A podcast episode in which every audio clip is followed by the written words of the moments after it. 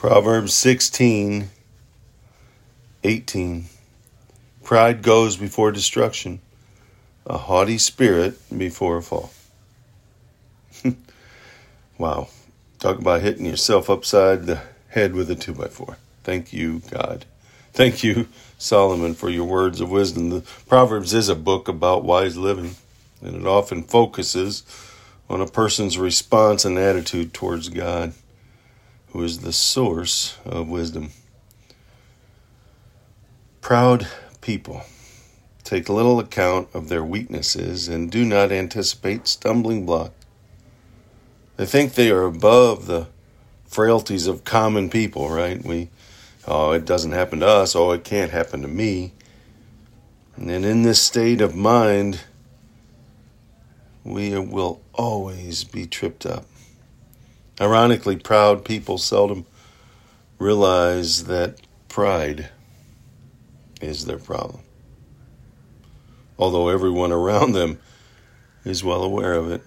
Pride was what got Adam and Eve in trouble from the beginning. Pride is at the heart, our hearts. It's at the core of our hearts, and we need to replace the pride with God's wisdom, God's love, God's forgiveness, God's provision. Ask someone you trust whether self satisfaction has blinded you to warning signs.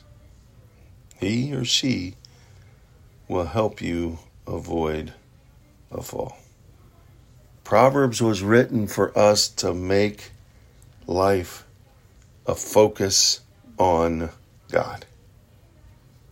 And most of the Proverbs point out aspects of God's character, and knowing God helps us on the way to wisdom, to have that discerning heart.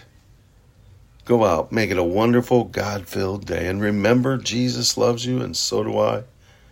And in the difficulties of struggles, may you ask God to give you a discerning heart and to remove the pride, the ego, easing God out, right? To remove that ego so that He, His Spirit, can rise and reign in your heart and lead your life. Have a wonderful, God filled day. And remember, Jesus loves you. He did it. Let's do it.